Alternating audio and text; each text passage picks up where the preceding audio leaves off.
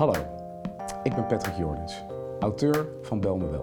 Een boek over de bouwstenen voor duurzame telemarketing.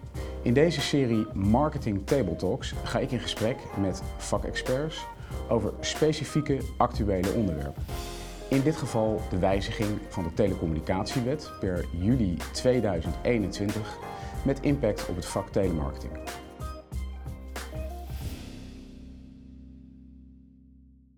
Vandaag spreek ik met Michel Scheidt. Michel is 43 jaar en hij is een innovatieve en succesvol ondernemer, onder meer op het gebied van contactcenters. Tijd om hem in deze Marketing Table Talk te vragen naar een aantal specifieke bouwstenen voor duurzame telemarketing.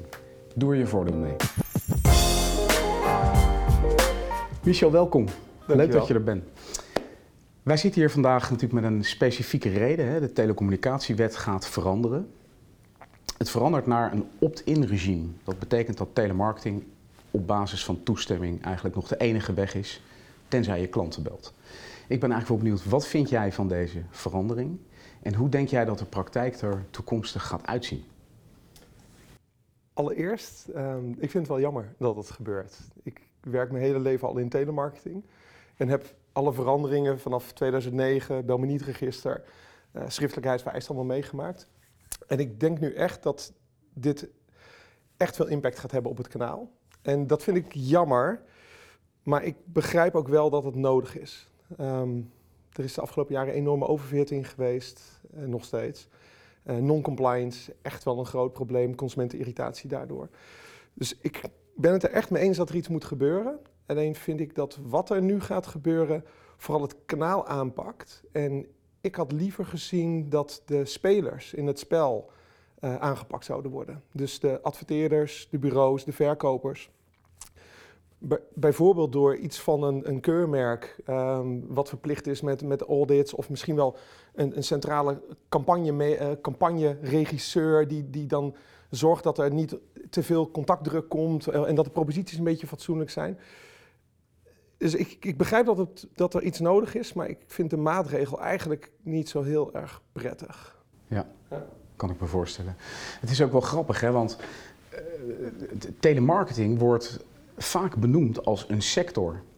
Maar het is natuurlijk gewoon een marketingkanaal. Ja. Uh, het, is, het is heel diffuus. Uh, de sectoren die daarachter zitten, dat zijn ontzettend veel verschillende sectoren. De ene sector doet, sector doet dat heel erg goed. Uh, en de andere uh, misschien wat minder. Ik denk ook dat jij daar misschien. Ja, ja, zeker. Ik, ik denk dat, dat het kanaal heeft echt relevantie. Um, bijvoorbeeld hè, nu in, in COVID. Goede doelen kunnen niet langs de deuren met hun jaarlijkse collectes. Ze kunnen moeilijk door-to-door doen. Ze kunnen moeilijk field marketing doen. Als zij nu ook geen telemarketing kunnen doen, komen ze echt inkomsten tekort voor de projecten die ze doen. Als je kijkt naar de hele um, ja, de liberalisering van markten zoals telecom en energie, die hadden gewoon niet gekund zonder telemarketing. En dus ik snap dat er, dat er uh, maatschappelijk echt wel een imagoprobleem is, maar de, het kanaal heeft echt relevantie. Nieuwe toetreders hebben echt een kleinere kans op de markt als ze niet een kanaal zoals telemarketing tot hun beschikking hebben. Dus daarom vind ik het wel jammer dat het aan banden gelegd wordt. En, en hoop ik eigenlijk alleen maar dat voor wat er nu dan nog over gaat blijven, dat um, dat adverteerders de mogelijkheid houden om hun oud-klanten te blijven benaderen binnen een reële termijn. Dat, uh, dat hoop ik. En dat zeg ik ook omdat ik daar zelf belang bij heb, omdat ik in die markt actief ben. Maar ik, ik geloof ook echt dat dat nodig is om, om de vrije marktwerking aan de gang te houden. Ja, ja, ja. In Bel me wel, in het boek, ga ik in op um, de disconnect tussen mm -hmm. het economische, commerciële belang, wat jij net ook even aanstipt, en de maatschappelijke acceptatie daar zit een gat tussen. Ja. en uh, uh, ik heb beschreven uh, via welke bouwstenen je dat gat verder zou kunnen dichten. Mm -hmm. wat is jouw lezing van het feit dat dat gat bestaat? Ja, ik denk dat dat, dat het onvermijdelijk is. Een pushkanaal zal per definitie een, een reputatieprobleem hebben, omdat mensen er niet om gevraagd hebben. Maar dat is voor mij niet een reden om het dan maar niet te doen. Als het op een ordentelijke manier uitgevoerd wordt, dan leidt het niet tot onevenredige problemen en, en klachten en irritatie. En dat, en dat is wat er nu dus wel gebeurd is, omdat de adverteerders, de bureaus en de verkopers hun verantwoordelijkheid niet hebben genomen om dat kanaal te beschermen. Dus ze zijn op, met enorme contactdruk op een niet zo chique manier um, slechte producten verkocht. Met hele hoge commissies in de markt. Uh, dus heel veel perverse prikkels voor iedereen. En de, ik denk dat de opgetelde doelstelling van alle adverteerders in een sector, de energiesector of telecomsector, is zoveel hoger dan wat dat kanaal aan kan, dat, er, dat dat hele kanaal eigenlijk ontploft. Ja, dat hebben we gewoon niet goed gedaan met z'n allen. En ik denk dat om tot iets te komen wat van maatschappelijke acceptatie, dat het nodig is dat de marktpartijen dat kanaal met elkaar gaan beschermen. En wellicht is het ook nog zo dat de politieke lobby effectiever had gekund. Dat hoor ik wel eens, hè, dat bijvoorbeeld uh, door te door een veel effectievere lobby heeft, waardoor ze veel minder gereguleerd zijn. Terwijl telemarketing eigenlijk beter controleerbaar, kwalitatief meetbaar is. Um, dat zal vast zo zijn, maar daar sta ik echt te ver vanaf. Dus ik, ik probeer het een beetje te zien vanuit de, uh, nou, de cirkel waar ik dan in zit en misschien ook wel wat invloed op heb. Ik vind dat wij met adverteerders, bureaus en verkopers meer verantwoordelijkheid moeten nemen uh, om gewoon een net kanaal ervan te maken, waarbij de, de consument misschien niet staat te juichen als die gebeld wordt, maar dat hij het in ieder geval tolereert, omdat er gewoon op een respectvolle manier met hem omgegaan wordt. Dat, uh, en een goed gevoel aan het gesprek over ja, uiteindelijk. Dat is echt een, echt een randvoorwaarde. Dus ik vind dat de partijen nu echt veel te veel vanuit de eigen behoeften, dus het adverteerder vanuit de behoefte om grote aantallen te produceren, de bureaus vanuit geld genereren, de verkoper vanuit de commissie die die kan maken of de bonus die die kan verdienen. En die eindklant, die is echt over het hoofd gezien. Dus de producten die nu in de markt zitten, vergeleken met de producten die tien jaar geleden in de markt zaten, zijn veel slechter geworden. Dus de gap tussen wat je op een prijsvergelijker of zelfs op de websites van adverteerders vindt versus wat je in telemarketing vindt, dat zijn echt slechtere producten geworden, omdat dat de commissies financiert waarmee die bureaus en die verkopers aan de gang gehouden worden. Omdat ze allemaal in een concurrentiestrijd met elkaar zijn gekomen. En dat is ook omdat die adverteerder het is gaan outsourcen en daarmee ook de regie heeft weggegeven. Dus het zijn niet meer de eigen campagnes van de adverteerder vaak, wat het vroeger wel was. Tegenwoordig is het vooral zijn conceptcampagnes geworden waarbij het bureau, de eigenaar van het concept is, meerdere adverteerders toelaat en eigenlijk het product met de hoogste commissies verkoopt. En dat is waar het mis is gegaan. Die adverteerder is eigenlijk de regie verloren en zit nu op een soort van marktplaats mee te bieden op die klanten. Ja, dat gaat ten koste van die eindklant. En dat is echt zonde. Dat is wel interessant, hè? want je, stipt, je inderdaad een ontwikkeling aan die ik ook zie. Um, overigens, niet alle telemarketing is op die manier uitbesteed, hè, maar dat, dat is zeker een trend die de afgelopen tien jaar echt, uh, ja, echt uh, heel groot is geweest. Mhm. En belangrijk is geweest. Um, maar je stipt net even aan, en dat vind ik eigenlijk wel een mooi bruggetje naar uh, de adverteerder en uh, uitvoerende relatie. Hè. Daar, daar, besteed ik ook wat aandacht aan. Uh, ik ben benieuwd hoe jij daarnaar kijkt. Um, er wordt telemarketingwerk uitbesteed. Het is eigenlijk zeldzaam dat adverteerders telemarketing zelf doen.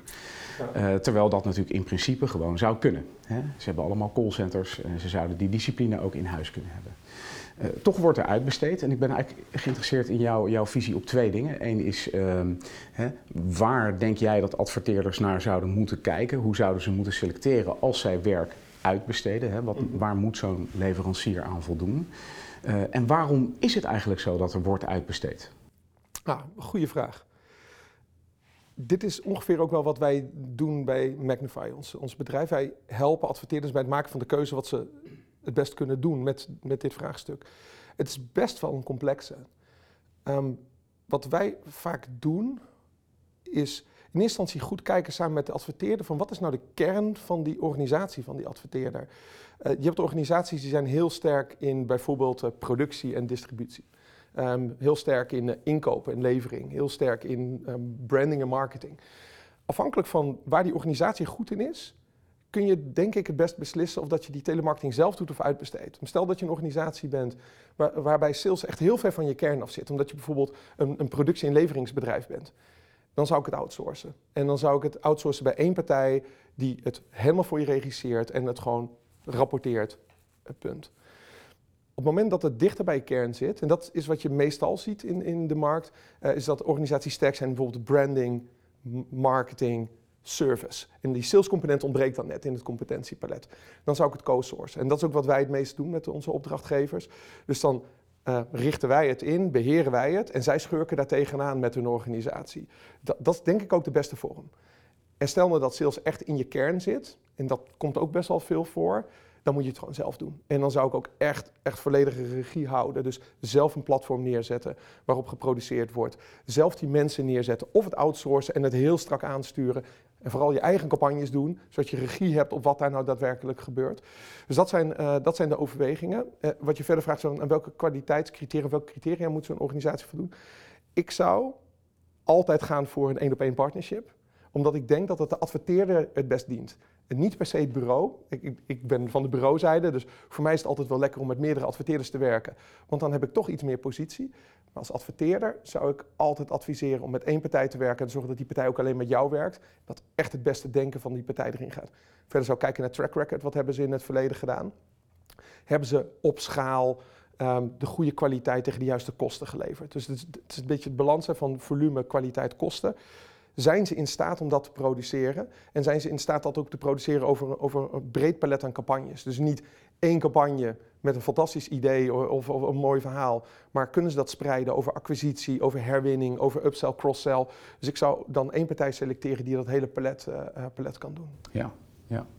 Ja, dat is, dat is grappig. In de praktijk durf ik wel te betogen, gaat dat niet altijd zo. Hè? Op het moment dat er wordt geoutsourced, uh, ja, wordt er veel naar componenten als prijs gekeken. Dat adresseer ik ook wel in het boek en dat, mhm. dat, dat wordt ook wel geadresseerd door sommige mensen die ik uh, interview. Um, zie jij nog een verschil in het type werk wat wordt geoutsourced? Ja, jawel. Ja, traditioneel uh, is het zo dat het warme werk intern gedaan wordt en het koude werk naar buiten gebracht wordt. Dus warm werk, dus winback, upsell, cross-sell. inbound, dat wordt intern gedaan. En dan vanuit de gedachte dat je heel zuinig moet zijn op je klanten op zich logisch dat je zuinig moet zijn op je klant, maar het betekent niet automatisch, vind ik, dat je het dan zelf moet gaan doen. De beste moet het doen. Als je dat zelf moet, dan is dat zo, maar uh, het kan ook een ander zijn. En het koude werk, dat wordt toch vaak wel als een probleem gezien. Hè? Acquisitie is natuurlijk minder makkelijk, ook iets minder schoon. Uh, levert relatief veel klachten op. Uh, afgezet tegen het aantal klanten dat je werft. Uh, omdat je veel meer contacten nodig hebt om tot een klant te komen. dat is dan een probleem dat vaak geoutsourced wordt en ook daar kun je over discussiëren of dat dan verstandig is. Um, ik denk dat omdat die, eh, omdat die adverteerders dat steeds meer zijn gaan outsourcen, die acquisitie, en die acquisitie is steeds een belangrijke component geworden, dat daardoor ook al die conceptpartijen zijn ontstaan en daardoor de regie van die adverteerders op, die kana op dat kanaal uh, minder is geworden. Aan de andere kant uh, heb je ook salespartijen die zich heel erg specialiseren in herwinning en, en upsell. Daar zijn wij er dan één van. Ja, wat wij zien is dat wij het in de regel beter doen dan, uh, dan de adverteerders, omdat zij simpelweg geen salesorganisaties zijn. Ja. Ja, wat ook wel grappig is, ik, ik, ik, refereer dan even aan een gesprek wat ik met een goed doel heb gehad over uh, boardroom acceptatie van het gebruik van ja. telemarketing. Hè? Waar de directeur van het goede doel tegen het hoofd fondsenwerving zijn, nadat telemarketing ergens weer wat minder in het nieuws was geweest. Van, doen wij dat ook? Ja. Waarop dat hoofd fondsenwerving tegen hem zei: Het is echt een van onze belangrijkste bronnen van inkomsten. dus ja, je ziet daar dat, dat effect wat jij beschrijft van nou, ik leg het buiten de deur. dat, het is geen sexy kanaal, maar het heeft als, als enorm voordeel. Het is super transactioneel. Het is echt een euro erin, een klant eruit. Dus het is heel voorspelbaar. Het is extreem goed meetbaar. Als je het afzet tegen, eh, tegen field marketing, ik weet niet wat die jongen daar aan de deur heeft gezegd tegen die klant. Hier weet ik het wel. Um, en het is extreem schaalbaar. Dus het is in het verleden heel vaak gebruikt om de gaatjes te dichten. Dat, dat zien wij ook altijd in Q4. Q4 is echt in callcenterland het beste kwartaal. Want dan heeft iedereen dus nog budget over. Maar we hebben de doelstellingen nog niet gehaald. En dan uh, ja, worden er, worden er flinke, uh, flinke budgetten geschoven. Ja, eigenlijk is, dat, eigenlijk is dat raar. Dus het is het kanaal wat niemand wil doen, tot het moment dat de doelstellingen niet gehaald worden. En dan trekken we hem toch even helemaal open. En dat is ook niet slim, want dan overweet je, want iedereen is dat in Q4 aan het doen. Ja. Dus je kan beter het onderdeel van je mix maken, gezonde doelstelling kiezen en dan vervolgens het jaar rond het uitvoeren. Uh, dus overigens ook als je het overweegt om het intern te doen, moet je dat ook wel doen. Want je kan die pieken en die dalen anders niet opvangen. Het zou een reden kunnen zijn om out te sourcen, hè, als je wat meer pieken en dalen hebt. Ja. Ja. Ook daarover, outsourcing. Je kan het uitbesteden in Nederland. En je kan het natuurlijk tegenwoordig ook naar het buitenland brengen, offshoring. Ik ben benieuwd naar jouw inzichten over offshoring. Als wij daar met onze opdrachtgevers over praten, dan is de belangrijkste overweging uh, wat het doel is dat ze willen bereiken. Je kan ervoor kiezen om de kosten te verlagen omdat dat nodig is, of om de waarde te verhogen. Um, Dat is ook een overweging die wij in het verleden maakten toen we Improver startten. Uh, mensen werkten in callcenters, verdienden 8 euro tot 10 euro per uur. En wij dachten, elk jaar moet eigenlijk de kostprijs een stukje omlaag. En wij probeerden dat om te draaien door de waarde te verhogen en dan die mensen meer te gaan betalen. Dat hou ik ook vaak voor aan, aan onze opdrachtgevers. Dat wij ooit een keer die tegengestelde beweging hebben gemaakt. En mijn grondhouding is dus ook, het is altijd beter om de waarde te verhogen dan om de kosten te verlagen. Maar soms kan dat simpelweg niet. Dan zou je kunnen overwegen om het uh, te offshoren. Waarbij onze basis toch wel is, als het niet past, zou ik toch echt eerst naar de business case kijken. Dan kijken of dat ik het dan nog een, of ik nou, de looptijd iets kan verlengen door het, uh, door het naar het buitenland te brengen. Want eigenlijk is het soort van de laatste oplossing die je hebt totdat het echt niet meer kan. Je ziet dat telemarketingcampagnes in de regel over tijd steeds een beetje minder gaan presteren. Als je hetzelfde blijft doen, wordt het resultaat steeds minder. Dan komt dus op de duur het punt dat je het naar het buitenland toe moet gaan brengen om het aan de kostenkant dicht te lopen. Ja, het is het soort van de laatste fase van een campagne. Ja, ik zou dan vaak wel overwegen om die campagne dan gewoon te stoppen. En te kijken of je naar andere campagnes kan kijken die meer waarde in zich hebben. Uh, dan het, uh, ja, het probleem nog een tijdje in de lucht houden. Toch zijn er ook wel mensen die ik ken, die outsourcen, die ik ook gesproken heb, die zeggen van ja. Maar er zitten ook echt wel positieve kanten aan. Hè? Bijvoorbeeld als je kijkt naar ehm, de, de, mensen in offshore callcenters, dat is hun echte werk. Zeker. Hè? Ja. Het is survival, andere banen kunnen ze eigenlijk niet vinden. Die gaan volledig voor dat vak. Ja. dus uh, dat is de andere kant van de medaille. Helemaal mee eens. Hoe kijk jij daar? Ja, helemaal mee eens. Ik, ik heb ook wat eigen ervaring in het verleden met, met offshoring. Die mensen nemen dat werk extreem serieus. Een office job met airconditioning is gewoon echt wat waard daar. En dat heeft mij destijds geïnspireerd om in Nederland datzelfde te gaan doen. Want het was inderdaad zo dat mensen die in een callcenter werkten, die vertelden dat niet op een verjaardag. Dat was echt een soort van low job. Niemand wilde callcenter agent zijn. Maar op moment, en dat is omdat het niet betaalt, geen erkenning geeft en het is een hoop gedoe aan de lijn. Mensen willen het niet. Door met improvers mensen meer te gaan betalen, meer erkenning te geven, zorgde ervoor dat we ook betere mensen kregen. Dus eigenlijk de mensen die je offshore hebt, um, dus mensen die het heel serieus nemen en die ook echt competenties hebben, die heb je dan hier aan de lijn. Maar dan moet de business case het wel toelaten. En soms kan dat niet. En dan vind ik offshore echt wel een alternatief. Maar ik zou, ons natuurlijke spel is zoeken naar toegevoegde waarde in plaats van uh, een afslag op de kosten. Dus ik denk dat ik misschien ook niet de beste ben om dat aan te vragen. Ja. Um, want wij zoeken altijd naar het verbeteren van de waarde in plaats van het verlagen van de kosten. Ja.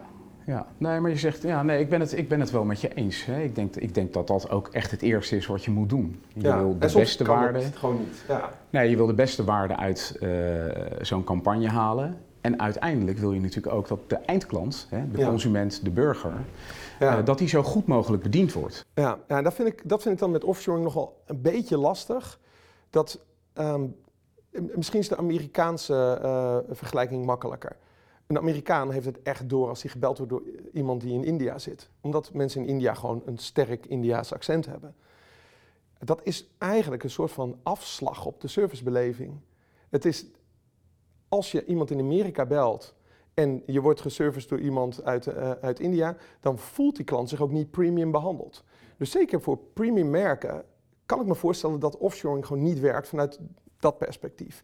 Ehm, en voor een hele hoop producten en diensten maakt het ook misschien helemaal niet uit.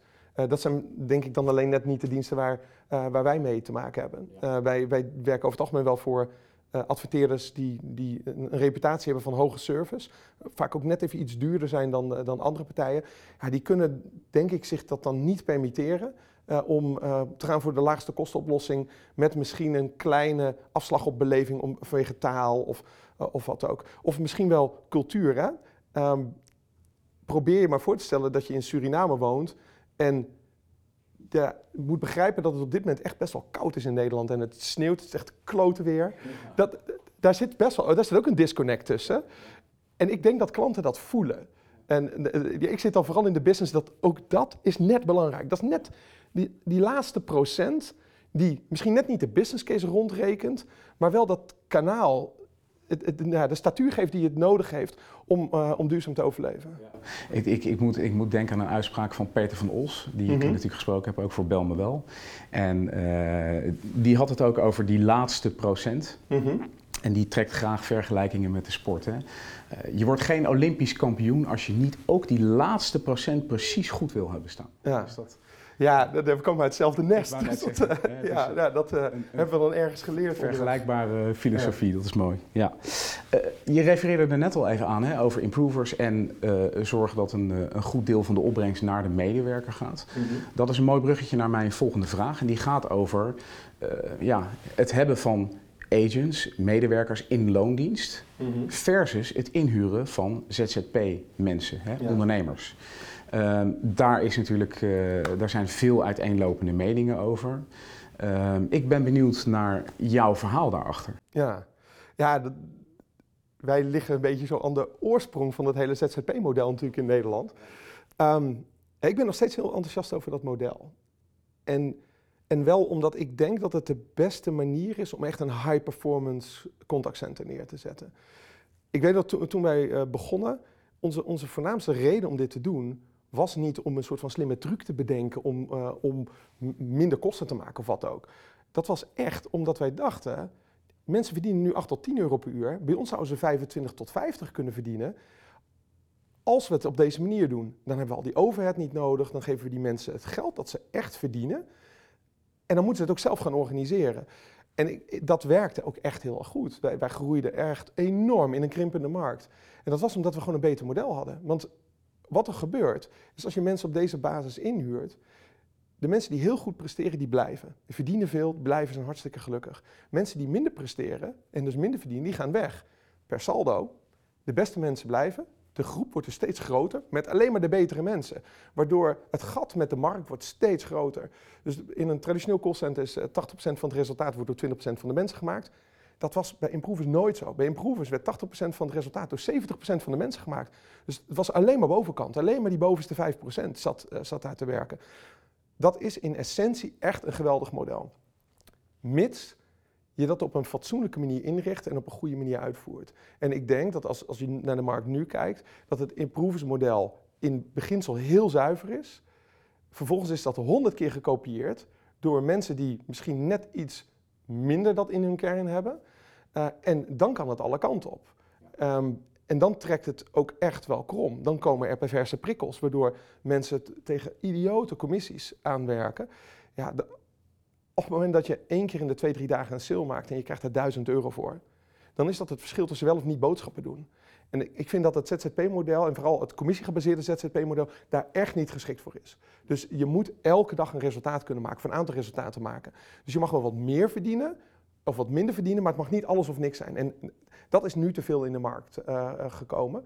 Maar in de basis vind ik het model superieur aan het traditionele contactcentermodel. Ja, want dat is een net iets andere discussie. Hè? Eh, betalen per uur, Ja. hè? zodat degene die belt zekerheid heeft dat hij een bepaald tarief per uur verdient. Dat kan ook op ZZP-basis zijn. Ja.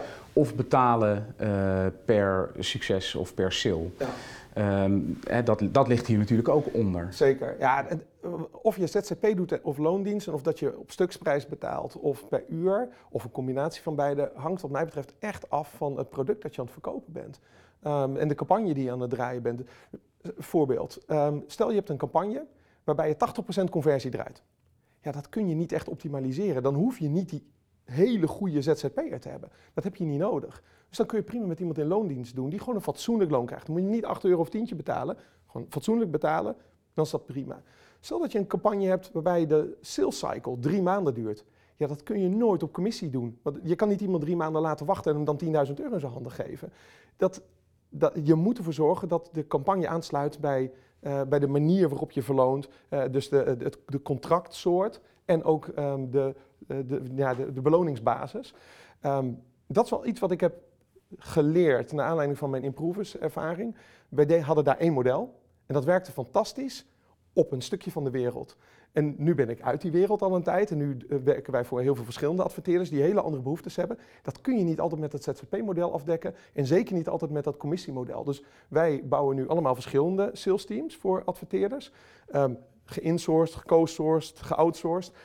En sommige zijn in loondienst, andere zijn ZZP, commissiegebaseerd, combinaties. Dus het, het het is niet een heel makkelijk te beantwoorden vraag.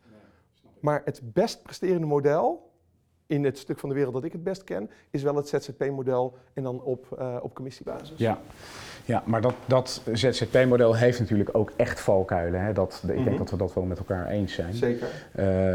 wat, wat zijn nou de zaken die je, die je moet doen om ja, ervoor te zorgen dat mensen niet over het randje gaan als ze op, een, op ZZP-basis en op stuksbasis werken? Ja, het begint echt met de campagne. Dus als de, als de campagne de potentie heeft om het met ZZP'ers te doen. Dus de campagne moet ervoor zorgen dat zo'n ZZP'er 25 tot 50 euro kan verdienen per uur. Er zijn campagnes waarbij dat gewoon niet kan. Dan moet je het niet met ZZP'ers doen, want anders gaan zij alsnog die 25 tot 50 euro verdienen ten koste van de eindklant. Dus de campagne moet in zichzelf dat in zich hebben.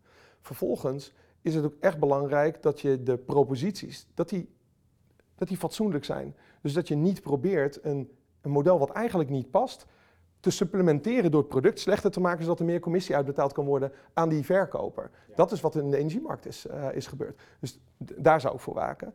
Vervolgens moet je echt wel bulletproof processen hebben en hele strakke controles. Want als je iemand incentiveert om een resultaat te maken, gaat hij dat resultaat maken, ongeacht. En dat kan dan ook ten koste gaan van, uh, van de eindklant. Um, dus dat is, uh, dat is echt, uh, echt wel heel erg belangrijk. Um, en ik ben altijd wel voorstander van geweest om iets van een whitelist of blacklist te maken, dat als mensen iets hebben geflikt, dat je ze dan ook geen nieuwe kans meer geeft. Um, want dit is niet voor iedereen. Er zijn een hele ZZP'ers. Bij, bij Improvers hebben we er vele duizenden voorbij zien komen die dit fantastisch konden. En we hebben er ook enkele honden gehad die dat echt honderden, niet honden, enkele honderden gehad uh, die dat niet konden. En die zijn wel in de markt gebleven. Dus die worden dan ergens toch een keer van het platform afgehaald bij improvers en dan duiken ze op bij een platform elders. En dat is, uh, ja, zolang de adverteerders en de bureaus en die verkopers dat niet met elkaar organiseren en de markt dat niet organiseren, blijft dat probleem wel in de markt. Ja.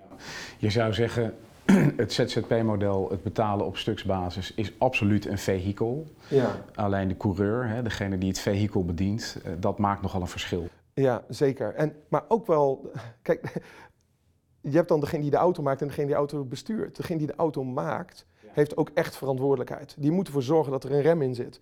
Ja. Um, en ik vind dat de adverteerders daar echt een grotere rol in zouden moeten pakken. Die hebben echt wel veel uh, door de vingers gezien. En de bureaus ook. En die, die, bureaus die zijn vaak ontstaan vanuit verkopers die succesvol waren, die zijn voor zichzelf begonnen. Dat is hartstikke makkelijk in de huidige markt. Uh, er zijn heel veel platformen waar je zo op kan aansluiten. Maar ook die platformen hebben een rol. Want als die verkopers vervolgens allemaal problemen veroorzaken en dan naar de ene naar de andere handelsnamen en BV, ja, dat is gewoon niet hoe dit zou moeten zijn. Nee, dat, daar, dat speelt nu de, de, afgelopen drie jaar, vier jaar. Dat had, daar had de markt zichzelf in moeten corrigeren. Want nu worden we dan vanuit overheidswegen gecorrigeerd. En dat is echt zonde. Ja, zeker. Vooral voor alle adverteerders die niet in dat spel hebben meegespeeld. Want dit probleem is vooral in de energiesector uh, heeft het zich afgespeeld. Maar nu heeft de, de, de caritatieve sector heeft daar enorm veel last van. En dat vind ik, uh, dat vind ik echt vervelend. Echt vervelend. Ja, dat is een mooi bruggetje naar de laatste vraag. Ik heb het gevoel dat ik nog een uur met jou kan praten over het vak. Hè. Dat is hartstikke mooi. Je zit natuurlijk vol met ervaring van wat is het, uh, vanaf 2003, 2004 ergens rond. Ja, daarvoor was ik al aan het bellen zelfs. Toen we nog jong waren. Ja. Um, dus we kunnen er nog uren over praten, maar ik, ik moet een beetje naar de laatste vraag. En ik, ik gun de markt ook het antwoord wat daarop komt, want ik mm -hmm. weet dat jij daarover na hebt gedacht. Um, telemarketing is een onwaarschijnlijk breed vakgebied. Jij, jij refereert daar net zelf aan. Hè? Mm -hmm. Energie, telemarketing is weer heel iets anders ja. dan caritatieve telemarketing. En zo is het, uh, het verschil tussen uh, hè, zakelijke telemarketing, business to business en business to consumer ook weer heel groot. Ik heb beschreven in Bel me wel, dat is een onderzoek van DDMA, dat er op jaarbasis in 2018 is dat gemeten, dus het is ook weer even mm -hmm. geleden, 78 miljoen calls per jaar worden gedaan, waarvan de helft business to consumer en de helft business to business. Um, helaas hebben we nooit in beeld gekregen hoeveel mensen er eigenlijk in de sector werkzaam zijn of in dit kanaal in de verschillende sectoren die het kanaal gebruiken. Uh, maar het zijn er stiekem onwaarschijnlijk veel. Ja. Want ook, uh, ik noem maar, noem maar wat, de marketeer bij de mailfabriek die de bakkers aan het bellen is. Ja, uh, ja dat wordt eigenlijk helemaal niet gezien als telemarketing. Hè. Het is altijd die loterij of dat energiebedrijf, of dat telecombedrijf of dat goede doel wat je thuis belt. maar het is een veel breder vak. ik ben eigenlijk wel benieuwd, wat is nou jouw laatste tip in dit gesprek voor de markt? Ja, ik denk dat het echt belangrijk is dat de markt eerlijk kijkt naar de actoren in het spel en dat die allemaal hun eigen verantwoordelijkheid nemen. En ik vind dat dat niet goed is gegaan. En om dit echt belangrijke kanaal toekomst te geven, is het belangrijk dat elke speler in het spel uh, zijn verantwoordelijkheid neemt. Dus dat adverteerders kijken naar de campagnes die ze in de markt zetten, de producten die in die campagnes zitten, de contactdruk, um, de proposities, de, de vergoedingen die ze wegzetten. En dat de bureaus ook kijken, wat is nou de opdracht die ik aanneem? Is dit een fatsoenlijke opdracht? Um, kan, ik dit, kan ik deze uitvoeren op een kwalitatieve manier? En dat die verkopers ook kijken van, is, deugt dit wel? Uiteindelijk met als doel om die eindklant te beschermen. Want die eindklant, die bepaalt of het kanaal toekomst heeft. En ik vind dat we dat niet goed hebben gedaan de afgelopen jaren. Um, dat is al heel lang een probleem. En dat probleem is eigenlijk alleen maar groter geworden. En nu blijft er dus een nou, een kaalgeslagen kanaal over. Als we dat nog willen behouden, dan zullen we dit met elkaar moeten organiseren. Want wat er anders gebeurt, is dat het hele circus zich verplaatst naar andere kanalen en dat daar precies hetzelfde gaat gebeuren. Dat zie je nu al gebeuren. Hè? Je ziet nu al dat al die telemarketingbureaus per 1 juli gaan ze allemaal door te door doen. Gaan ze allemaal naar de business-to-business sector. Dan zeggen ze allemaal op opt-in leads te gaan werken, waar de herkomst dubieus van is. Het probleem, als we het probleem niet aanpakken, dan gaat het zich alleen maar verspreiden. En dan vernietigen we alle marketingkanalen uh, die uh, de mooie adverteerders tot hun beschikbaar, ja. beschikking hebben. En dat is echt zonde. Dus het, mijn tip zou zijn, wees zuiver in wat je neerzet in de markt. Neem verantwoordelijkheid. Uh, want het gaat niet om of dat je dit kwartaal je doelstelling haalt. Het gaat erom wat we over vijf jaar en over tien jaar nog met elkaar kunnen doen. Ja. Um, want als we het blijven doen op de manier zoals het de afgelopen jaren is gegaan, zijn er straks gewoon geen pushkanalen meer over. En die zijn wel nodig, want in het pool-segment zijn er gewoon hele partijen per definitie al kansloos. En dat is, uh, dat is zonde.